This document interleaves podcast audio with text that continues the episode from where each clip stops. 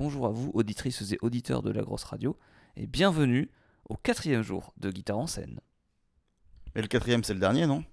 Malheureusement, oui, toutes les bonnes choses ont une fin, et après les trois jours endiablés que nous avons vécus, il est donc temps d'arriver au dernier jour de- du festival. Eh ben, ça promet, super. On était là, on s'est tapé une super journée, et toi, t'arrives et tu fais Ah ben voilà, c'est la fin. Merci. Et alors, qu'est-ce qui se passe du coup sur cette fin? C'est quoi? C'est que des adieux en direct, on pleure toute la journée? Ou il y a encore des bons groupes? Pour cette dernière journée, nous allons quand même avoir des festivités, je te rassure. Ce n'est pas parce que c'est le dernier jour qu'on n'a plus rien à faire. Nous allons donc avoir un quatrième groupe de tremplin. Il s'agira de Atlas Karma pour aujourd'hui. Nous allons retrouver ensuite les légendes anglaises de Wishbone puis un groupe cher à notre cœur, Magma, et la tête d'affiche de cette journée qui sera Porcupine Tree. Beau programme. Très beau programme, je dirais même. Et alors, Atlas Karma, j'imagine que comme moi, tu sais pas vraiment ce que c'est.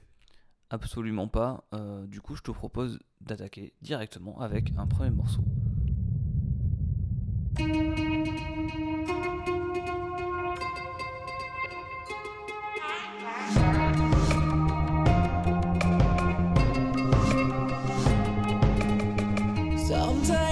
I'm around, screaming my pain so loud I sing you a song that you can hear miles away.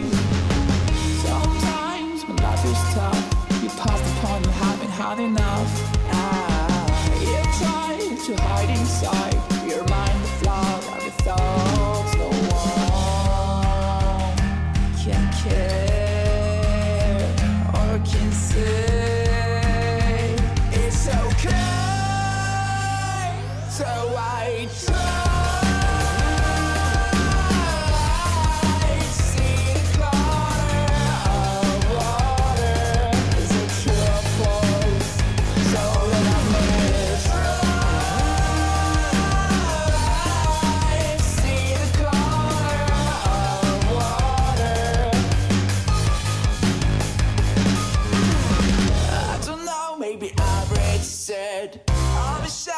Roaming in the earth is surface Not purpose, no more than lambs on the ground. Stuck in your mind, stuck in your sight Still I care about your life, the meaning of life. Is you decide What's in the rhymes, what's in the rise Sorry, I can't say that. I think it's as you work it, what the forget that for pity's sake. Say try to get the control of your way. So I try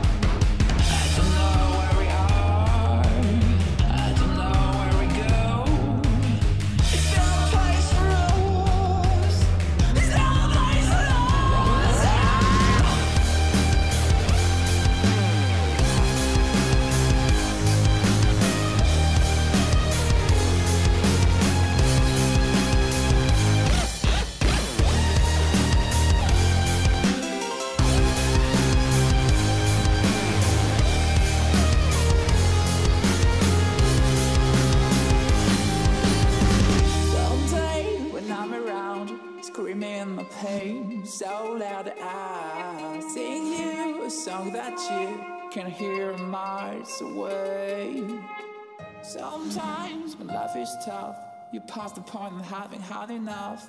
Ah, you try to hide inside your mind, flood every thoughts. Color of Water d'Atlas Karma.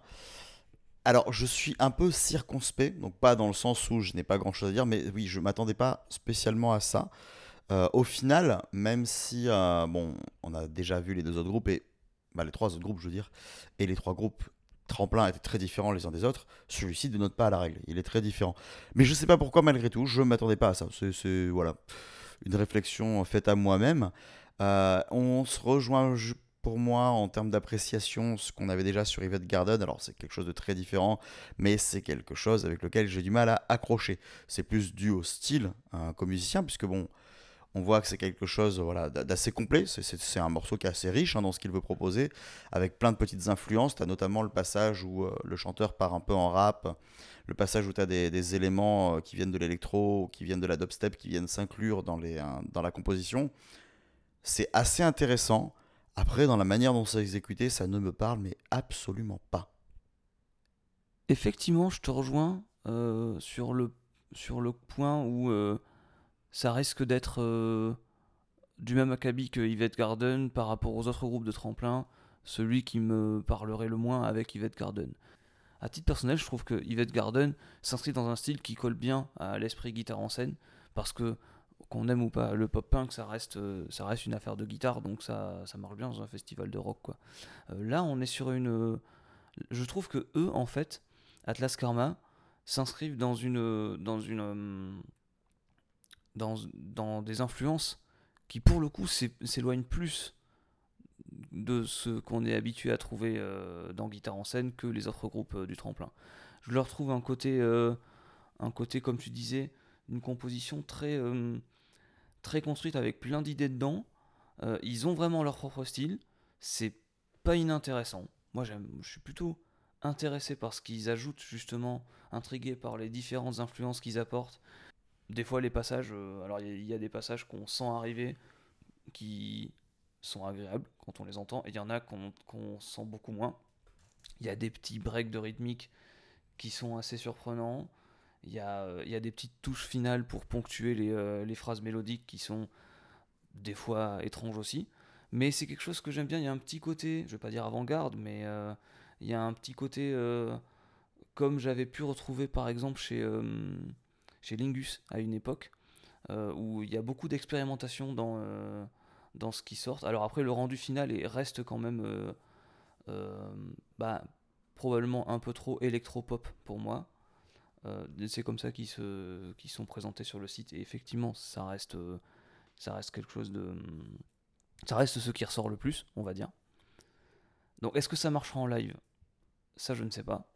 Je suis moins client, peut-être, de cette formule-là euh, que, beaucoup d'autres, euh, bah, que les autres groupes du tremplin. À mon avis, c'est une formule qui marchera moins que, que Yvette Garden, parce que c'est moins, euh, c'est moins brut, c'est moins, c'est moins live, et que les autres groupes de tremplin aussi. Par contre, c'est une formule que je trouve quand même intéressante. J'écouterai volontiers le reste de leurs morceaux pour voir si je peux y trouver des, d'autres éléments intéressants plus tard. Je ne sais pas du tout si j'écouterai euh, leurs autres morceaux, en tout cas dans, dans un cadre studio, entre grands guillemets. Mais de toute façon, on sera là en live et euh, peut-être que je serai convaincu à la fin euh, et que j'aurai l'envie lui prêter une oreille. On va passer au groupe suivant. Donc, comme tu le disais dans la présentation, il s'agit là d'une légende anglaise.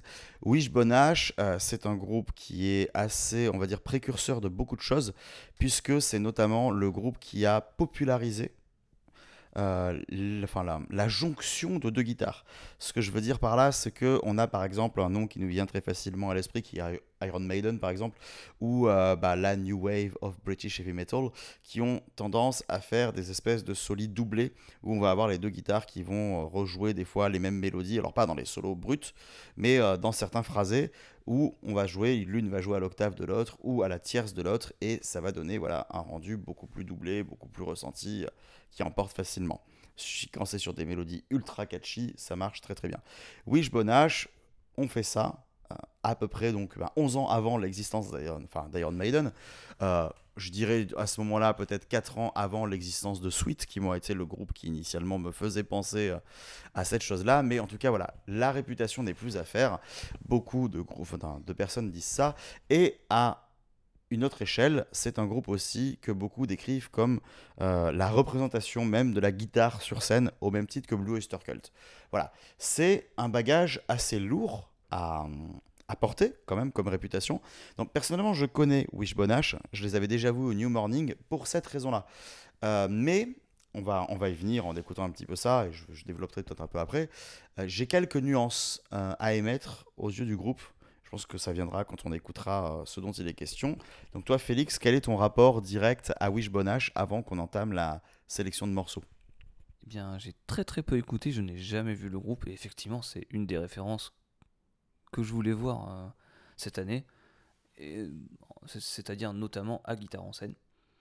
Donc moi, je suis euh, assez impatient de découvrir euh, ce que ça va donner déjà en écoutant là, et puis, ensuite, surtout en, en live, quoi. Alors, pour Wish Bonache, on a fait un petit peu ce qu'on avait fait avec Eric Gales. Ah bon, à la différence que bah, je connais bien, enfin bien, je connais pas mal le groupe. On a pris un morceau qui vient de son premier album et on a pris un morceau qui vient de son dernier album. Donc, on va d'abord réfléchir à ce qu'a pu représenter le groupe dès ses débuts, enfin pour aller jusqu'à euh, qu'est-ce qu'il devient maintenant et qu'est-ce qu'il nous propose. Le premier morceau donc qu'à vous proposer vient de leur premier album, tout simplement nommé Wish Bonache.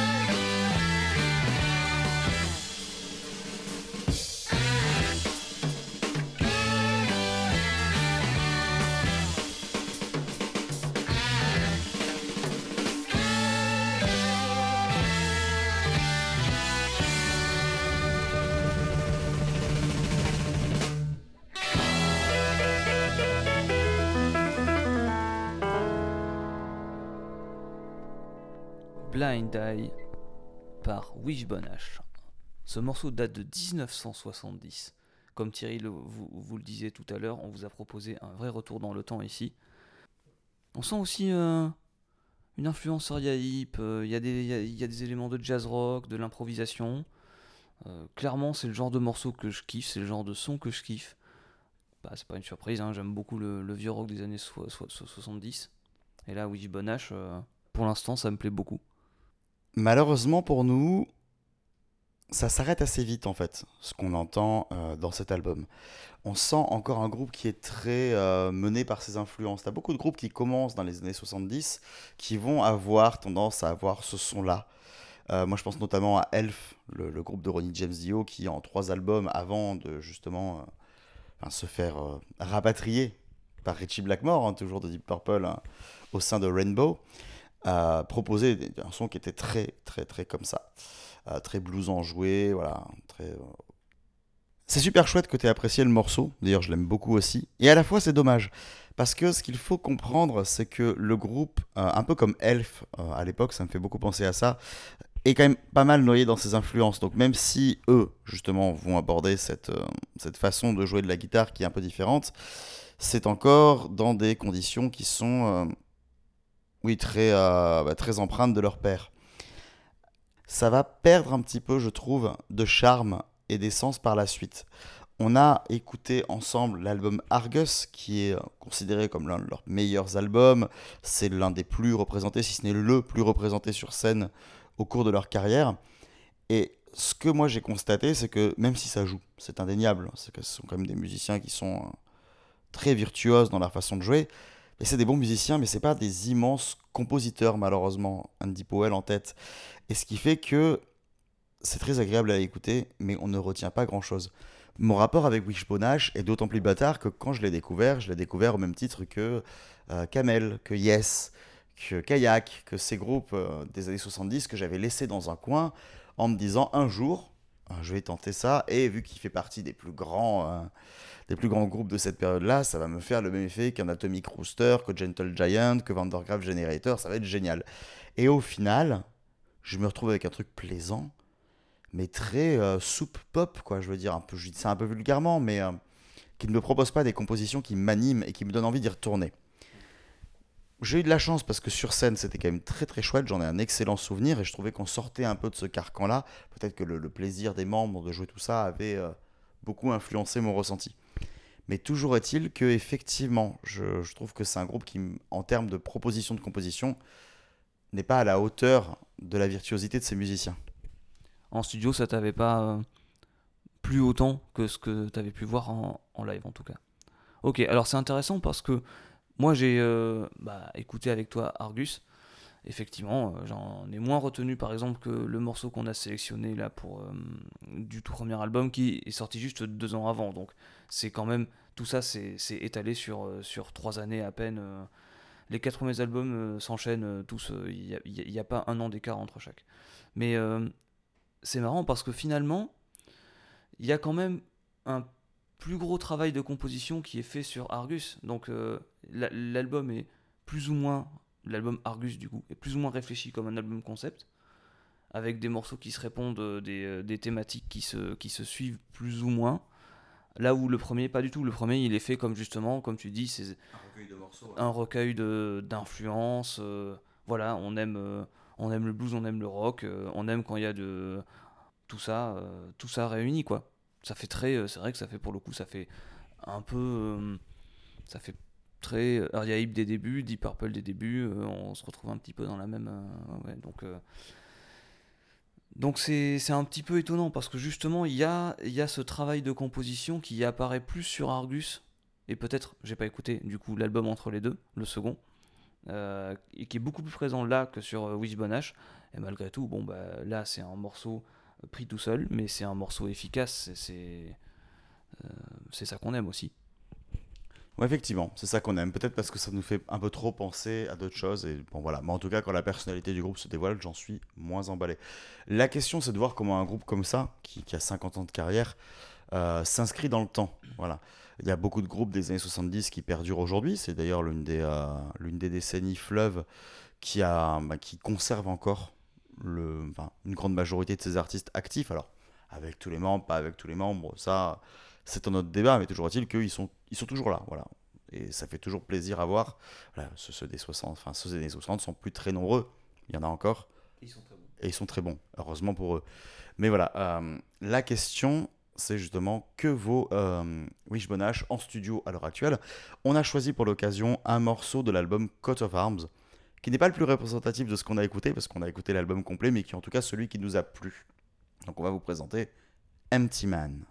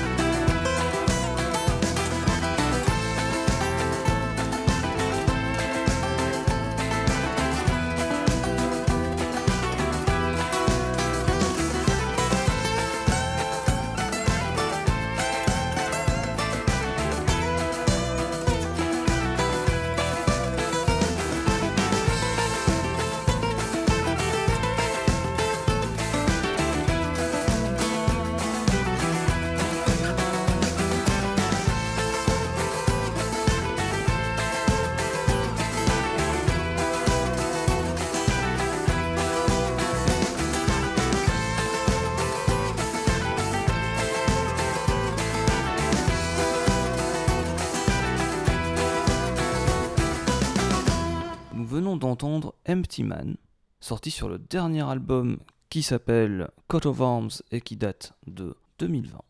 Donc c'est le dernier album que le groupe a, écrit. Depuis 2020, il n'a rien sorti de nouveau et il est... euh, euh, en fait, ce qui euh, ce qui, ce qu'il faut savoir avec- avec Wishbone c'est que c'est un groupe qui tourne tous les ans en fait. Ils n'ont jamais fait de pause depuis 1969, donc ça c'est quand même un, gros point. Je sais qu'il y en a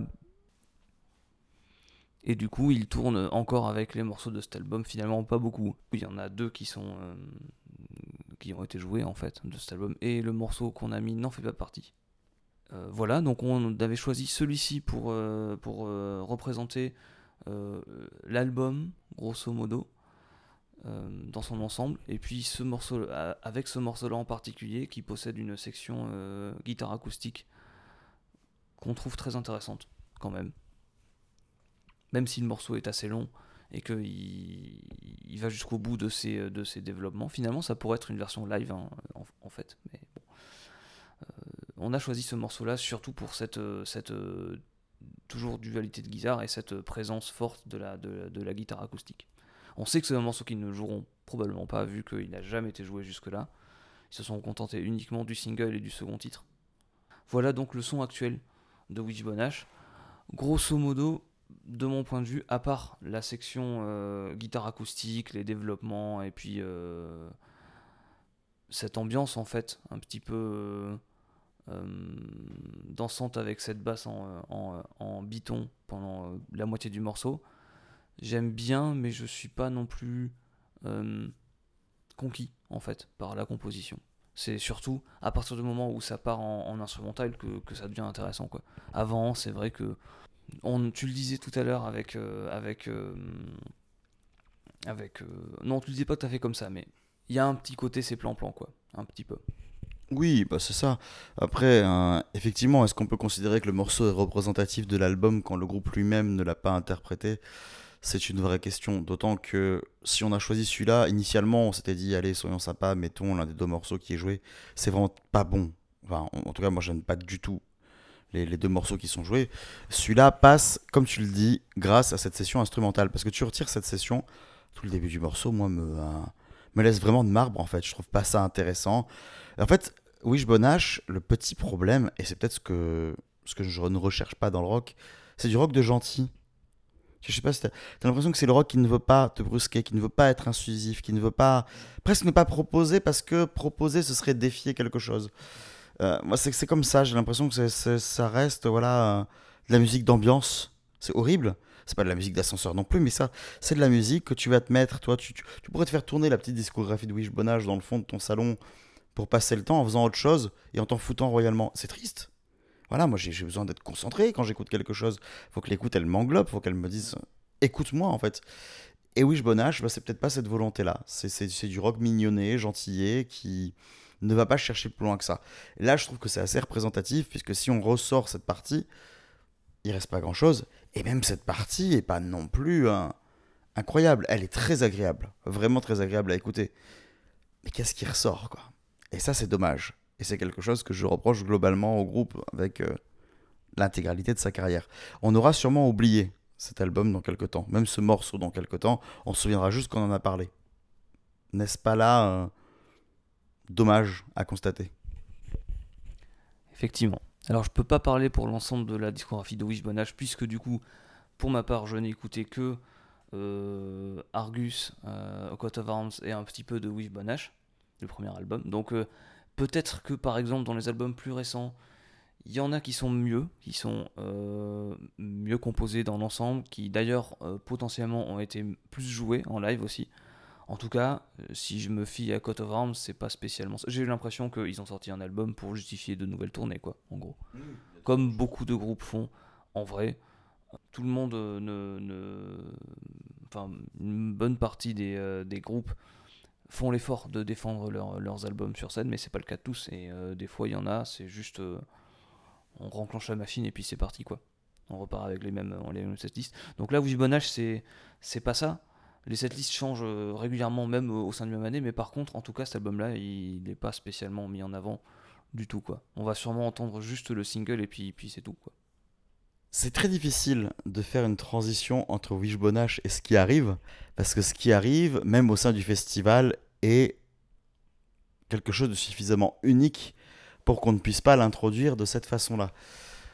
Je vous proposerais bien euh, de vous parler dans une autre langue pour pouvoir présenter le groupe, mais ni Félix ni moi n'avons appris le cobayen, au-delà de certaines paroles que l'on arrive à répéter phonétiquement sans vraiment comprendre ce qu'on raconte. Donc Magma, c'est quelque chose de difficile à appréhender. Et appréhender, c'est le bon mot d'ailleurs, parce que autant nous, vous allez voir qu'on est très convaincus par Magma, mais ce n'est pas le cas de tout le monde, et on pourra difficilement blâmer quelqu'un qui nous dira non, désolé, j'arrive pas à rentrer dans ce délire. Alors, s'il commence à atteindre des termes injurieux, on sera pas très content, mais on comprend que ça puisse réveiller des passions et des grosses réticences aussi. Magma, donc, c'est un groupe de jazz progressif. Alors, le terme réel est Zeul, mais ce sont quasiment les seuls à avoir cette appellation. En tout cas, c'est le groupe qui a créé l'appellation. Voilà. Il y a quelques groupes de Zeul qui reprennent, enfin, qui, qui font aussi leur style, mais euh, initialement, Magma est le, seul représentant à peu près euh, officiel sur Terre. Et ailleurs, visiblement, dans la galaxie. et dans leur galaxie. Jazz progressif, c'est un petit peu le terme. Le principe de base était de prendre la musique de John Coltrane et de dire John Coltrane est en vie, il a continué et il a mêlé toutes les influences qu'il a trouvées au cours de sa route. Voilà, c'est le postulat de départ de Christian Vander, qui pour moi s'est énormément éloigné de ça, même s'il reste toujours très très fan de Coltrane et passe son temps à le référencer. Je trouve que Christian Vander existe à part entière. Mais on le cite lui, il y a aussi tout un groupe, euh, un groupe nombreux. Il y a beaucoup de musiciens sur scène. C'est une musique très riche, très étrange. Euh, Félix, je vais te laisser décrire aussi ce que tu penses vite fait de Magma, mais je pense qu'après, euh, on va être obligé de passer à une phase auditive pour pouvoir appréhender euh, le groupe. Effectivement, car comme tu le dis, c'est un groupe qui est. Tu l'as peut-être pas dit, mais c'est un groupe qui est très difficile d'accès euh, pour les. Si je l'ai dit. Alors c'est bon. Comme tu l'as dit, c'est un groupe qui est très difficile d'accès pour les nouveaux auditeurs, ceux qui ne connaissent pas. J'ai envie de dire les néophytes, mais con- concrètement c'est ça. Euh, c'est un groupe qui est très étrange et euh, on n'est jamais vraiment préparé à Magma euh, avant d'avoir écouté. Donc euh, on a choisi deux morceaux. Là encore, euh, un morceau pas tout à fait de l'époque charnière, mais pas loin euh, de Magma, qui représente, je trouve, très bien leur style. Et un morceau du dernier album que je trouve magnifique, qui pour le coup représente moins, mais qui est une facette aussi euh, que l'on va voir. Donc on va commencer. euh, enfin, qu'est-ce que je pense de Magma d'abord?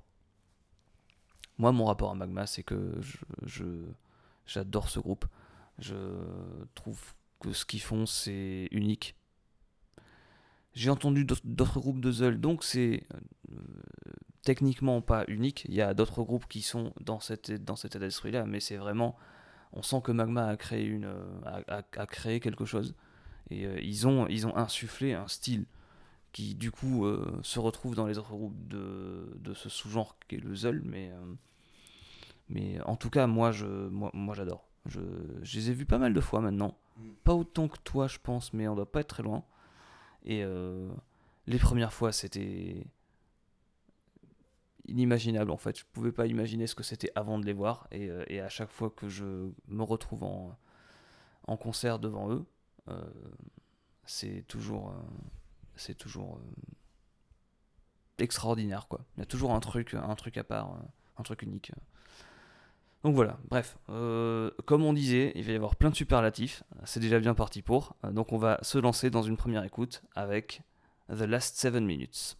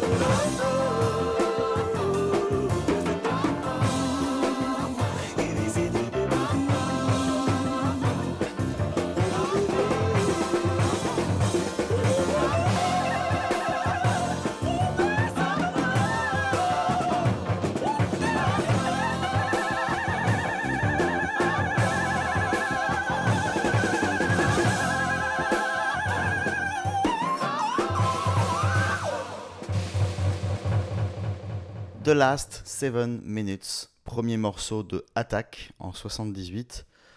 Alors, t'as compris un truc, toi ou pas? Je sais pas si c'est une histoire de compréhension, mais c'est une histoire de ressenti. Et franchement, il y a tellement de choses. Enfin, comme, comme toujours, en fait, chez Magma, il y a, y a tellement de choses à ressentir. Il y, a plein de. Il y a plein de choses auxquelles tu peux te raccrocher et en même temps faut se laisser aller quoi. Il y a, y a la petite boucle, euh, la, la thématique, le thème jazz qui revient du début à la fin. Il y a les chœurs qui sont un peu solaires, qui, sont, euh, qui te permettent de te poser sur la fin. Euh, il y a cette espèce de section vachement groove au centre qui, euh, qui suinte, ouais, presque pas de la funk, mais pas loin, quoi. C'est, c'est vraiment un voyage, quoi.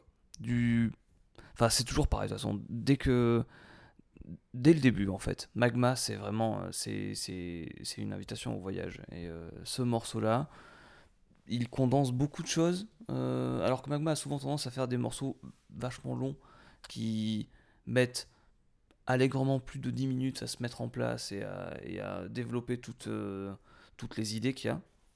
Celui-là, il, condense ça. Ça reste, ça reste assez long, hein, mais chers auditeurs de Magma, on a hésité à mettre des morceaux qui dépassent les, les 15 minutes. hein. Donc, euh, bon, là, là, on est sur quelque chose de plus concis et on retrouve toutes ces idées-là.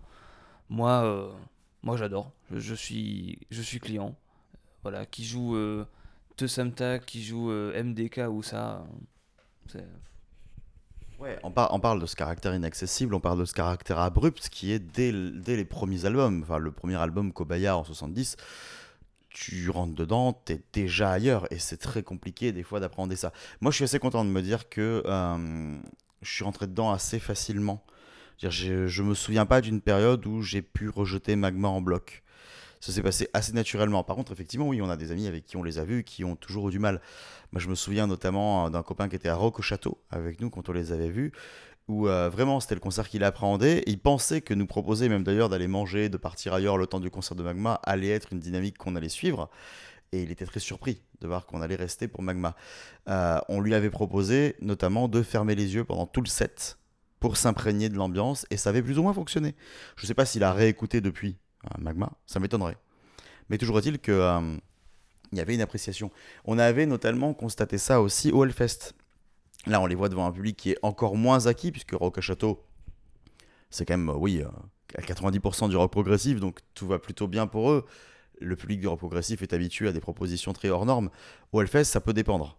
Ouais. Sur Rock au Château, la tête d'affiche c'était Caravane. Donc effectivement, on est pas sur de la Zol, c'est sûr, mais on est, vraiment sur un groupe de la même époque et puis un groupe de prog qui qui parle pas forcément au. Enfin, c'est vraiment un festival pour les connaisseurs quoi.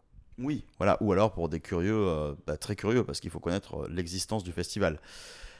Au Hellfest, donc comme je disais, c'était un peu différent. On a forcément des gens qui s'intéressent à ce genre de musique, qui connaissent Magma, je veux dire, voilà, on n'est pas non plus face à, des idiots du village, mais on voyait quand même qu'il y avait beaucoup de gens qui se demandaient ce qu'ils faisaient là, d'autres qui restaient sous, bah, c'était la Valie, sous la, la tente de la Valie, parce que bon, bah, on est là, on y reste, hein, on va attendre le prochain groupe, et euh, d'autres qui, voilà, vraiment étaient déjà réticents, mais venaient quand même. les réactions étaient très épidermiques. Ça revient à ce qu'on disait avant. On avait vraiment des gens qui, en deux minutes, hurlaient Mais qu'est-ce que c'est que ce truc? C'est pas possible qui se barraient. D'autres qui euh, étaient très curieux et d'autres qui étaient immédiatement emportés. On avait, on avait fait aussi le pari hein, de ramener des gens qui euh, ne connaissaient pas Magma, avaient une appréhension. On a eu un peu de tout dans les réactions. On a eu des gens qui sont partis en deux minutes en mode Moi, les gars, je vais vous laisser là pour vous laisser savourer le concert parce que moi, ça va pas le faire. D'autres qui, pendant les mêmes deux minutes, se sont dit c'est un peu bizarre et qui à la fin étaient ravis de l'expérience. Voilà, c'est quelque chose. Moi, je me souviens que mon premier concert de Magma, c'était au Triton, donc qui est la, salle, euh, tout aussi légendaire qu'eux au final. Une salle qui, voilà, enfin, c'est une salle qui est au pied de l'appartement de Monsieur Vander. Euh, donc c'est une salle dans laquelle ils vont souvent, c'est le quartier général, comme tu dis Félix. Généralement, les, les tournées qui se passaient ailleurs qu'en France se soldaient par une dernière date au Triton quand ils revenaient, dès l'instant qu'ils étaient en France. C'était le Triton, quoi. Et euh, un peu, au final, leur caverne club à eux, si on peut vulgariser ainsi. Et je me souviens que quand j'y étais allé, donc pareil, je connaissais déjà Magma, j'étais quand même très curieux face à ce que j'allais voir. Et devant, euh, devant le concert, t'avais des gars qui vendaient du vin chaud et qui disaient non, non, faut que tu boives quelques verres de vin chaud pour vraiment apprécier le groupe. Et c'est vrai que dans un état d'ébriété, euh, pas non plus euh, absolu, mais bien prononcé, tu as encore d'autres choses. Tu as des flashs qui se passent. Tu t'imagines des couleurs. Le Triton étant une toute petite salle où tu peux pas avoir des gros spots, avoir plein de trucs. Et malgré tout, moi, cette espèce de, hum, de couleurs très. Enfin, moi, j'imagine un désert, tu vois. J'imagine un, peu un futur apocalyptique euh, que George Miller a pu mettre en image où euh, il y a plus d'eau, où il y a plus rien, où c'est aride, c'est très dune, tu vois. Et euh, c'est très rougeâtre, c'est horrible. Le- le- L'univers de Kobaya a l'air affreux, c'est dictatorial, ça raconte plein de choses assez horribles. Et, euh, et moi, je m'imaginais ces couleurs-là. Je voyais Incendie de Villeneuve, hein, les couleurs ultra rougeâtres, dégueulasses, voilà, qui, m'emportaient et qui, me faisaient vivre ça, alors que j'étais juste dans une salle devant le groupe qui jouait. Mais euh, bon, l'alcool a aidé, mais la musique te transporte tellement que tu es ailleurs. D'ailleurs, on remarquera, c'est peut-être là-dessus que tu vas pouvoir euh, rebondir derrière. Je ne sais pas ce que tu vas pouvoir dire derrière, mais enfin, désolé. mais Magma, c'est un groupe qui parle très peu sur scène. Il présente le groupe et après il lance les morceaux. Et des fois, il y a quelques petites interventions, mais c'est pas très fréquent. Et c'est vraiment. euh, toute la musique se déploie devant toi et on parlera un peu à la fin. Mais donc, effectivement, on voit que toute leur musique est très articulée autour de la rythmique, donc autour de la batterie. hein, vraiment, c'est la batterie qui donne le ton et euh, tous les instruments ne font que jouer des schémas rythmiques. C'est vraiment très important de dire ça. On a quelques moments où un instrument va jouer ce qu'on pourrait apparenter comme étant un solo, mais c'est pas vraiment le cas. C'est vraiment la batterie joue un rythme, la basse joue un rythme, les claviers jouent un rythme, les, euh, les guitares qui sont très discrètes jouent un rythme et les chœurs dominants jouent une autre mélopée. Là-dessus, voilà, c'est intéressant. C'est vraiment des, des guerres de rythme, en gros. On sent le côté guerrier de Magma, on sent ces esprits qui s'affrontent. Donc ça fait autant quelque chose qui est très explosif à l'écoute que des mélodies qui parviennent à s'accorder entre elles. C'est pas forcément descriptif de ce qu'est Magma, mais en tout cas, moi, c'est ce que je ressens. Donc c'est quelque chose, je pense que quand on se fait un peu amende et qu'on accepte d'écouter, on réalise une richesse pas possible. Et euh, pour revenir sur ce côté rythmique, euh, d'ailleurs, euh, Christian Vander applique vraiment cette maxime qui dit que toute la musique est rythmique en fait. Tout est rythme et, toute la musique est rythme. Et, Magma, effectivement, c'est comme tu dis, c'est quel que soit le morceau, quel que soit l'instrument, quel que soit le bout de partition, il va y avoir, ça va servir la rythmique globale du morceau quoi. Magma, c'est un groupe qui donc a eu sa très très grande période au début des années 70. Ils ont continué jusque dans les années 80. Il y a eu quelques relents par-ci par-là, mais il y a eu, on va dire, une rupture assez nette avant un retour assez récent au final, même si maintenant ça fait presque 20 ans que ce retour a été amorcé, donc c'est quand même quelque chose d'assez conséquent. Et parmi ce retour, il y a eu notamment un grand réinvestissement des scènes françaises, puisque Magma était un groupe qui ne jouait pas beaucoup à domicile et qui tout à coup euh, obtient une seconde reconnaissance et euh, se met à jouer partout, est invité dans des festivals, voilà, de tous horizons, et également de nombreux albums. C'est vrai que quand Magma est revenu, moi pour moi Magma était un vieux groupe, c'était étonnant, c'était le côté oh bon ils vont ressortir quelque chose, ils vont faire une tournée et puis s'en sera fini de Magma. Et ben c'est pas le cas. C'est pas le cas. Euh, Il y a eu énormément de choses jusqu'en 2022 où il y a donc Cartel, nouvel album qui sort, qui va être l'occasion bah, de renouveler encore leur genre, de raconter de nouvelles choses. Et toi, tu connais un petit peu mieux Cartel que moi, donc c'est toi qui as choisi le deuxième morceau, qui est un morceau de cet album. Effectivement, Cartel qui est sorti du coup en octobre 2022 et qui a déjà eu l'occasion d'être euh, présenté et euh, défendu à Paris, notamment aux Folies Bergères. Donc j'en ai choisi le titre Irena Baladina.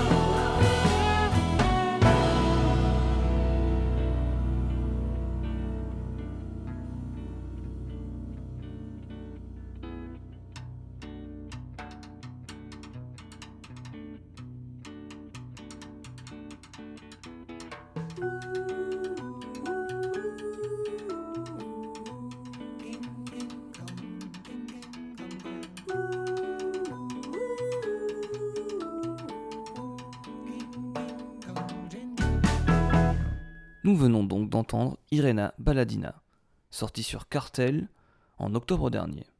Un morceau que j'affectionne tout particulièrement, car il montre une facette très jazz rock que j'aime beaucoup aussi chez Magma, qui est pas souvent, pas souvent présente. Et là, on a un morceau qui est très solaire, qui reprend un petit peu le thème de Kobaya pour le réarranger dans une, dans une sauce un petit peu bossa nova presque, jazz caribéen, quelque chose de, très lumineux, de très, euh, de, très agréable quoi. Euh, donc on n'est on pas sur le, sur la musique martiale, militaire, un peu torturée, euh, qu'on peut souvent trouver chez, chez Magma. Là, c'est vraiment, c'est vraiment de la, du, du pur bonheur quoi.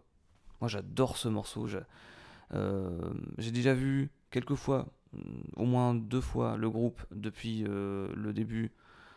Pas de la tournée cartel, mais euh, depuis qu'il commence à en jouer, on va dire. Et euh, celui-ci, il a, il a été joué à chaque fois, et c'est vrai que c'est toujours un plaisir. Je sais pas d'ailleurs si c'est une récurrence, parce que n'ayant pas écouté Cartel, je vais pas me prononcer là-dessus, mais c'est une réflexion que je m'étais déjà fait pas mal sur Felicitettos, qui est un album que j'aime énormément, qui est très court et qui est vraiment très très beau. Euh, et c'est quelque chose que je remarque un peu même sur Zess, un peu sur Eminentre, mais j'ai quand même l'impression euh, que Magma, oui, en plus effectivement d'avoir adouci un peu ses rythmiques euh, et ses influences, a rendu, consciemment ou pas, sa musique beaucoup plus accessible. Quelque chose comme Irina Ballerina qu'on entend là, ça s'écoute quand même relativement bien, c'est très agréable à l'oreille, c'est très chatoyant. On a moins envie, euh, comme quand on écoute quelque chose comme des Futura, ou, euh, qui, va avoir des, mouvances beaucoup plus complexes à appréhender, on n'a pas forcément envie de se dire, ok, c'est pas pour moi, je zappe. Là, tu peux te dire, qu'est-ce qui se passe? C'est agréable, c'est chatoyant, ça rejoint, bah, comme, tu, comme tu dis, un peu de bossa, un peu de, rythme sud-américain, qui, euh, bah, qui sont des rythmes que nous considérons comme justement des rythmes issus de la danse, des rythmes issus de, du crépuscule un peu, tu sais, moi, moi je vois, quand j'entends ça, je vois, tu sais, une jolie plage, la lumière de la lune et euh, des personnes qui dansent avec euh, la lumière qui se reflète dans leurs vêtements. C'est vraiment ça que j'ai comme image. Et là, ça fait pas exception. Donc voilà, je sais pas si c'est à l'image de ce que représente Cartel, mais toujours est-il que comme morceau d'accroche pour faire découvrir Magma, ça me semble une porte ouverte assez intéressante. Alors, il y a déjà eu des morceaux solaires euh, dans Magma, et notamment dans le Magma récent. Euh, il me semble que c'est même euh, une des caractéristiques majeures de Zess. Mais alors, sur, Cartel, c'est plus qu'il y a une petite partie de l'album qui est très dans cet esprit-là. Mais à côté, il y a vraiment des morceaux qui sont beaucoup plus sombres. hein. On est, vraiment, on n'est pas sur un album où tout est dans, dans cet esprit-là. C'est vraiment ce morceau-là en particulier et deux autres autour, à peu près, pas loin de celui-là, qui sont dans cette, dans cette, euh, dans cette légèreté. Mais euh, à côté, il y a du, euh, il y a du, non non, il y a, y a vraiment pas que de cette thématique-là dans, dans Cartel pour le coup. Il y a donc des chances que ce soit quand même la guerre sur scène, à guitare en scène, et pas de la guerre qu'on imagine justement, mais pour adoucir la fin de soirée, ou peut-être pas, on termine sur Porcupine Tree. Porcupine Tree, groupe euh, de rock slash metal progressif, plus rock hein, qu'autre chose, euh, emmené par un trio, donc euh, un trio de musiciens assez virtuoses également, hein, quand même, les trois ayant une carrière fleuve et, eu l'occasion de, de se représenter par différentes manières, tant sur scène que derrière également. Nous avons donc Steven Wilson, voilà, qui est que la, enfin, considéré comme la tête à penser, mais pas tant de Porcupine Tree en réalité, mais une tête à penser de tous les projets qu'il a pu aborder.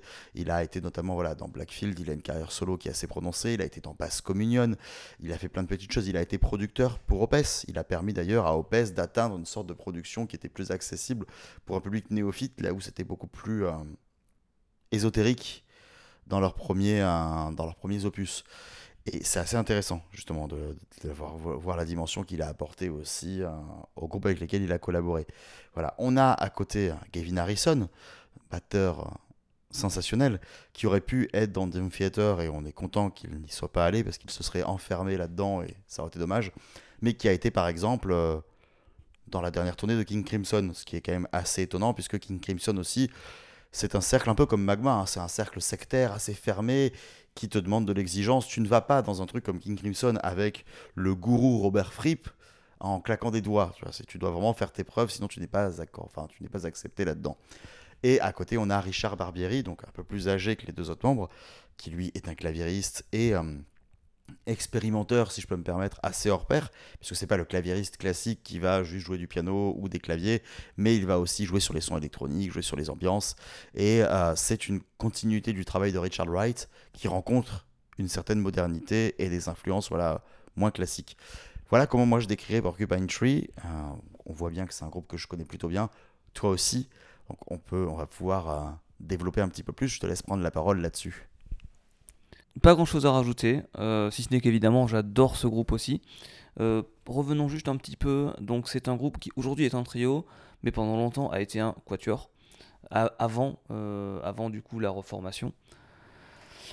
Puisque en fait c'est un groupe qui a fait un, un break, un break plutôt long. hein, euh, le dernier album avant la reformation, The Incident, datait de 2009 en fait. Et euh, ils n'ont ressorti un nouvel album que l'année dernière en 2022. Donc entre-temps, euh, la carrière solo de Steven Wilson elle a explosé. Donc c'est un peu pour ça que Porcupine Tree n'a jamais vraiment euh, pu prendre le temps de se, de se, de se refaire en fait. Et Porcupine Tree donc, était un quatuor. Il n'y a plus de bassiste aujourd'hui. Le bassiste est un musicien de session. Donc on, on se resserre vraiment autour de ces trois membres qui étaient déjà là, hein, bien sûr, dans la, dans la formation d'avant. Mais il y a aussi eu une première partie de Porcupine Tree avant Gavin Harrison. Et le son était un peu différent. À cette époque-là, c'était quand même. C'était euh, encore les années 90. D'ailleurs, c'est marrant, c'est un petit peu. La cassure se fait au début des années 2000 en fait. Et, euh, et le son, il y a une cassure franche. Entre, entre les albums avant In Absentia, donc le dernier étant de la- Light Bulb Sun qui est sorti au tout début en 2000 en fait. Euh, on est encore sur euh, jusqu'à cet album-là, on est encore sur euh, sur un rock très très empreint de de sonorité 90s, euh, un petit peu inspiré Radiohead aussi. Donc il y a, une influence progressive qui est énorme, mais il y a aussi ce côté-là qui disparaît presque du, du jour au lendemain avec In Absentia, l'arrivée de Gavin Harrison, et c'est pas du métal, c'est vrai, mais il y a quand même des sonorités disto qui sont de distorsion qui sont vachement plus présentes. Et du coup, nous, on va euh, essentiellement se, concentrer sur cette seconde partie. Donc, on a choisi deux morceaux. Un qui durant cette période-là, donc euh, la période où c'était encore un quatuor, avant euh, le split du groupe, qui n'est pas vraiment un split d'ailleurs, mais la pause prolongée du groupe, et un morceau du dernier album. On va commencer avec Sleep Together de Fear of a Blank Planet, sorti en 2007.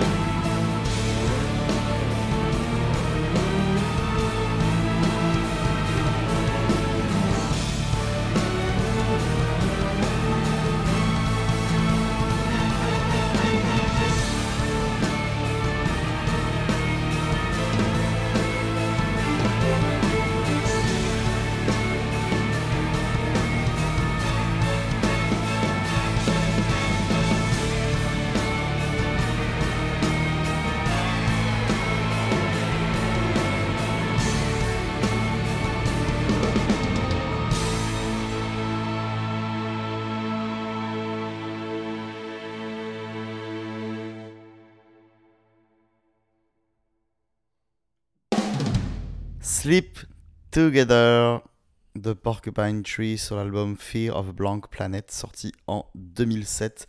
Tu disais pendant qu'on était en train d'écouter le morceau que c'était un, un morceau parfait pour clore l'émission. Je suis assez d'accord. S'il y a, il y a une espèce d'aspect très apocalyptique dans, dans les sonorités, c'est très sombre. hein. Tu sens, tu sens vraiment qu'on est à la, à la fin d'un cycle, qui, qui se passe quelque chose, enfin que c'est très pessimiste. Bon, on va revenir après sur, euh, sur ce que représente le groupe thématiquement aussi, mais ça c'est assez raccord. Et ça se termine justement sur ce, petit brouhaha de batterie euh, qui dit clairement euh, c'est fini quoi, on raccroche les baguettes et stop. Euh, Porcupine Tree, c'est pas un groupe qui a des thématiques excessivement optimistes, même Steven Wilson en général. Et ça se comprend, et ça se comprend. Ils ont des thématiques très fatalistes sur la fin du monde, sur c'est pas des gens très optimistes, même si il y a eu des raccords. Moi, je me souviens que ça m'avait jamais autant frappé que quand Steven Wilson a sorti euh, donc euh, tout seul son album euh, To the Bone et que il expliquait avoir voulu, qui nous a expliqué à nous, hein, d'ailleurs à la grosse radio à l'époque, avoir voulu intégrer en plus des influences de son père, celles de sa mère, qui étaient donc des groupes ben, plus lumineux comme ABBA, ce genre de choses, en disant ça fait aussi partie de moi. Et le, ca- le caractère un peu plus pop de l'album, même si c'était que sur deux ou trois morceaux et que le reste ressemble à ce qu'on connaît de lui, euh, avait été rejeté par les fans en mode attends on n'est pas en train de faire du Disney rock quoi c'est pas possible. Et lui était très désolé. Enfin et moi justement j'avais dit que son élan était très punk au final en disant euh, il n'offre pas aux gens ce qu'ils ont envie d'entendre mais ce que lui a besoin de jouer. Et c'est ce qui est le plus important en fait. Euh, dans- enfin on, l'a déjà dit au cours de cette émission chacun devrait être en mesure de jouer ce qu'il veut. Et c'est le plus important. Et euh, mais c'est là quand on m'a dit ça que je fais mais c'est vrai qu'effectivement enfin étant impliqué dedans étant très amoureux du groupe j'avais pas réalisé enfin je m'étais pas posé la question de euh, de vraiment cette espèce de, de profondeur triste qu'il y a dans leur, dans leur thématique. Et au moment où ils ont dénoté, où ils ont fait un peu autre chose, j'ai fait putain, oui, c'est vrai que c'est quand même très sombre, Porcupine Tree. Voilà, je, be- beaucoup de. euh, Enfin, un, petit monologue juste pour dire ça, mais en tout cas, c'est quelque chose qui se ressent, c'est très pesant. Et il n'y a pas besoin voilà, de faire euh, quelque chose de plus métallique que ça pour, euh, pour que ce soit pesant. Et c'est d'autant plus pesant que cet album-là, plus encore que les autres, enfin, ouais, plus encore que les autres euh, de Porcupine Tree, il est vraiment super sombre. Il porte un regard euh, acerbe sur, euh, sur la société. Et, et ce morceau-là, c'est le morceau de clôture de l'album en plus. Donc c'est vraiment le, le point d'orgue en négation. Enfin, c'est. C'est d'une intensité. D'ailleurs, c'est avec ce morceau-là qu'ils avaient clôturé le set, le second set au Zénith, quand ils avaient joué l'année dernière. Euh, premier concert en France euh, à Paris depuis hyper longtemps. et qui était à guichet plus que fermé. On avait été très surpris. Parce que c'est vrai que Porcupine Tree, euh, je sais pas pour toi, moi quand j'écoutais, c'était pas un groupe qui, qui avait atteint les radios, c'était pas un groupe dont moi on me parlait au lycée, puisque j'étais, enfin même au, collège, j'étais écolier euh, à ces, ces périodes-là et on n'en parlait pas de ce groupe-là. C'est pas un groupe qui avait beaucoup marqué, en tout cas, mes, mes connaissances. Et quand j'ai commencé à m'y intéresser, je m'étais dit, ça doit être un groupe qui est très anglais, voire très américain dans le public qu'il a pu toucher. Et ça, ça marchera pas en France. Et ce retour qui remplit un zénith, ça fait un bien fou. Ouais, mais je pense que la carrière de, de Steven Wilson a beaucoup aidé en fait. hein. Je je suis pas sûr, hein, parce que tu avais quand même l'impression d'avoir des personnes qui avaient l'âge des membres du groupe, des vieux de la vieille qui venaient. Et je pense qu'au contraire, ça a dû se passer. c'est un concert de niche. Ça a dû se passer de bouche à oreille, mais en fait, il y a un public très prononcé pour le groupe, j'ai l'impression quand même, en France, même si, bah, comme le genre l'exige dans les années 90, puisque ce n'est pas un genre dominant, bah, c'est un public qui est aussi discret que le groupe l'était euh, dans l'imaginaire collectif. Probablement. J'ai regardé pour, euh, pour voir un petit peu. En fait, il s'avère que la dernière fois qu'ils avaient, avaient joué à Paris, avant le split en 2009, ça remonte, c'était à l'Olympia déjà. Donc c'est c'est plus petit que le Zénith, clairement. Mais, euh, mais c'est déjà pas une petite salle en fait. Donc, euh, alors je sais pas s'ils avaient fait complet ou pas. Là, j'ai pas cette information là tout de suite. Mais euh, en fait, non, ça, je pense que à la fin, en tout cas à cette période là, à la période Fear of a Blank Planet, c'est déjà plus un succès de niche, clairement.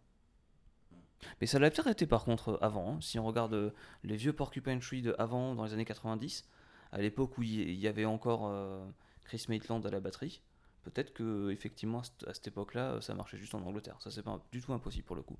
En tout cas là, là, c'est mérité hein, avec euh, avec euh, des compositions pareilles, un finish pareil. Le contraire serait serait difficile à concevoir quoi. Que le groupe ait jamais eu de succès. En tout cas, on ne sait pas de quoi le set sera fait, même si on en a une vague idée, puisqu'on les a déjà vus deux fois, toi, cette année, moi, une fois, parce qu'on on les a vus euh, au Zénith, toi, tu les as vus au Hellfest. Donc, on sait quel genre de teinte ça va être, mais il y a une continuité dans ce qu'on vient d'entendre avec ce que peut proposer Magma, au final. C'est là que c'est assez intéressant, des groupes qui peuvent, enfin, que l'on pense s'éloigner autant musicalement, se rapprochent euh, dans certaines couleurs, et ça risque de faire voilà, une soirée qui sera peut-être basée sous le sigle d'une certaine mélancolie, mais qui en tout cas euh, sera très prenante musicalement. La question reste justement qu'est-ce que ce split a apporté? Donc on l'a déjà vu pour Wilson, ça a été euh, pas mal d'albums solo depuis Insurgentes jusqu'à The Future Bites et le prochain qui est visiblement déjà en, en chantier. Beaucoup, enfin l'occasion d'aller euh, chercher différentes choses un petit peu partout, d'aller travailler avec Alan Parsons, d'aller justement affluer, euh, rajouter de la pop là-dedans. Euh, on a Harrison qui se retrouve dans diverses formations de son côté, Barbieri également. Et ils reviennent. Euh, La question est qu'est-ce que ça donne? Bah, Justement, on va entamer, on va passer au deuxième morceau. Et c'est un morceau qui entame le dernier album, donc datant de 2022, qui se nomme Closure Continuation. Donc, en plus, c'est assez intéressant d'avoir ce côté euh, fin d'un cycle, début d'un nouveau. On va parler donc du premier morceau de cet album qui se nomme Aridan.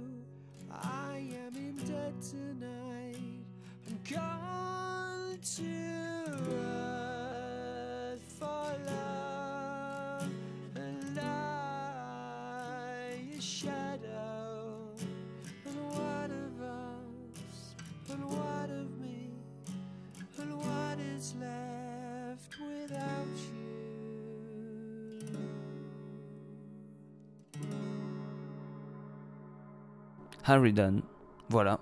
Franchement, quand ils ont annoncé ce morceau un an avant l'album euh, en 2021, là, c'était, j'étais trop content. C'était, c'était vachement bien. Et c'est vrai que c'est un morceau qui est quand même à la fois super efficace, qui te remet directement dans l'état d'esprit Porcupine Tree en fait. Et en même temps, qui ouvre la porte à euh, toute une section d'expérimentation au centre qui est. Franchement, euh, j'aime beaucoup l'album, j'aime beaucoup ce morceau là quand même. Alors moi l'album j'ai eu la chance de le découvrir sur scène directement. Je connaissais Harry Dan que j'aimais déjà beaucoup. Mais euh, quand on s'est dit qu'on allait aller les voir, j'ai volontairement euh, occulté l'album pour justement le découvrir intégralement sur scène. C'était assez merveilleux. Déjà merveilleux dans deux sens. Déjà parce que l'album est excellent. Donc dire, euh, autant le reconnaître. Et aussi merveilleux parce que tu as les retrouvailles avec ce sentiment familier. Tu n'as pas la déception de retrouver un groupe. Tu te dis, voilà, c'est un groupe qui a fait 11 ans d'arrêt, qui revient. Tu sais pas trop ce que ça va donner. Est-ce que vraiment ça va valoir le coup? Et tu te retrouves devant ça. Ne serait-ce que ça. C'est assez plaisant. On avait enchaîné en plus de dates. On avait vu le dernier. Alors, pour un groupe qui n'a pas splitté, hein, on avait vu euh, une semaine ou deux avant euh, la date de Marillion, qui, pareil, c'était déjà. Enfin, se renouvelle constamment à chaque album et avait proposé l'intégralité de l'album sur scène, ce qui m'avait énormément surpris. J'avais adoré de me dire bon Marillion, ça fait longtemps que j'ai pas écouté, euh, enfin, j'ai pas beaucoup avancé leurs albums. Je suis un peu euh, mauvais élève sur ce groupe. hein. Je me suis arrêté au milieu des années 2000. Et je vais continuer, mais je sais juste que j'ai pris mon temps. Et euh, waouh, c'était génial de se replonger avec eux là-dedans. Et là, c'était ça, c'est retrouver Porcupine Tree, c'est retrouver tout ce qu'on aime avec eux. Et vu que ce qu'on aime avec eux, c'est le côté expérimental, c'est le côté euh, innovant, c'est le côté on change de style, ben on découvre aussi d'autres choses avec eux. On n'est pas enfermé. C'est pas le nouvel album d'ACDC, si je peux me permettre, qui va te juste te remettre dans une zone de confort. Avec Porcupine Tree, tu sais que tu peux ne pas être dans une zone de confort. Tu sais que d'un album sur l'autre, ils vont peut-être partir vers quelque chose qui te plaira pas aux premiers abords et que tu vas devoir apprivoiser, que, que tu vas devoir écouter en boucle. Celui-ci est assez accessible. Mais euh, en tout cas, il est indéniable qu'on est toujours dans le groupe au meilleur de sa forme. Et ça, ça fait du bien. Et donc, je suis content de me dire que Guitare en scène va le découvrir dans cette condition-là. Qui n'est pas une condition tronquée, qui n'est pas la condition d'un groupe qui revient histoire de faire une tournée, mais qui est un groupe qui est pertinent, qui a des choses à dire et qui a euh, l'envie de faire avancer sa musique et son œuvre. Oui, je nuancerai un petit peu ton propos. Euh, alors, du coup, moi j'ai plus écouté l'album, donc euh, effectivement, c'est peut-être aussi parce que vu que tu l'as découvert en live, tu l'as trouvé, euh, tu l'as trouvé extra, quoi. Closure Continuation, je l'aime beaucoup, j'aime vraiment beaucoup, mais je pense qu'il est quand même pas tout à fait au niveau de, des meilleurs qu'ils ont pu sortir dans cette période-là. On retrouve un petit peu un groupe quand même qui reste dans son, dans son élément, quoi. J'ai plus eu l'impression en fait que Closure Continuation, il a été plus ou moins écrit et composé pendant toute la période du split. Et que du coup, il y a un petit peu du Porcupine des débuts déjà et qu'on entend un peu partout dans toutes les compositions. Enfin, des, débuts. De la fin, on va dire. Du début du split. Donc en gros, du Porcupine de 2010, quoi.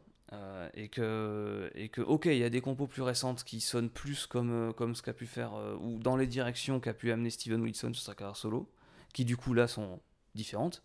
Mais, mais sinon, on a quand même un petit peu cette patte. On sait qu'on est sur du Porcupine Tree. Il y a pas de.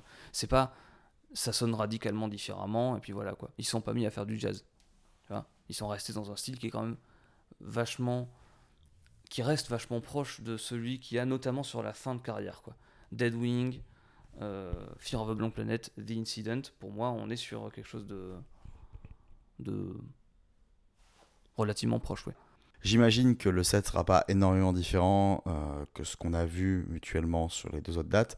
En tout cas, ce sera toujours un plaisir de le voir et j'espère que ce sera une grosse découverte ou redécouverte pour le public de guitare en scène. Pour savoir si nos diagnostics étaient bons, si les groupes que l'on a annoncés comme présentant de bonnes prestations les ont effectués ou si les groupes que l'on pensait plutôt mauvais ont été bien meilleurs, il est temps d'aller lire nos live reports qui normalement donc seront euh, disséminés tout au long euh, de cette semaine puisqu'il y en a déjà sûrement un ou deux qui sont désormais disponibles et ce sera l'occasion de voir ce qu'a donné le festival en vrai au-delà de justement la volonté pour nous de juste refaire un petit tour d'horizon des groupes qui y sont programmés. En tout cas, nous, c'était alors un plaisir et à la fois euh, un labeur assez conséquent de faire ces quatre émissions. On les a enregistrées dans un laps de temps très réduit, sans aucune préparation. On a fait les dérushs dans la foulée, sans aucune préparation. Et on reprendra d'ici la rentrée des émissions plus régulières sur d'autres thématiques. Et on peut vous assurer un truc, c'est que ce sera sûrement sans préparation. Sans préparation, non, peut-être que ce sera avec un petit peu de. bon, on verra. En tout cas, effectivement, là, je pense que ça s'entend que c'était sans préparation. C'est gentil. Se balancer la balle dans le pied, tu sais, à la fin. Vous avez trouvé ça nul? C'est normal. Allez, à toi, la grosse radio, de reprendre ta les sélections du dimanche soir. Et merci Thierry. Merci Félix.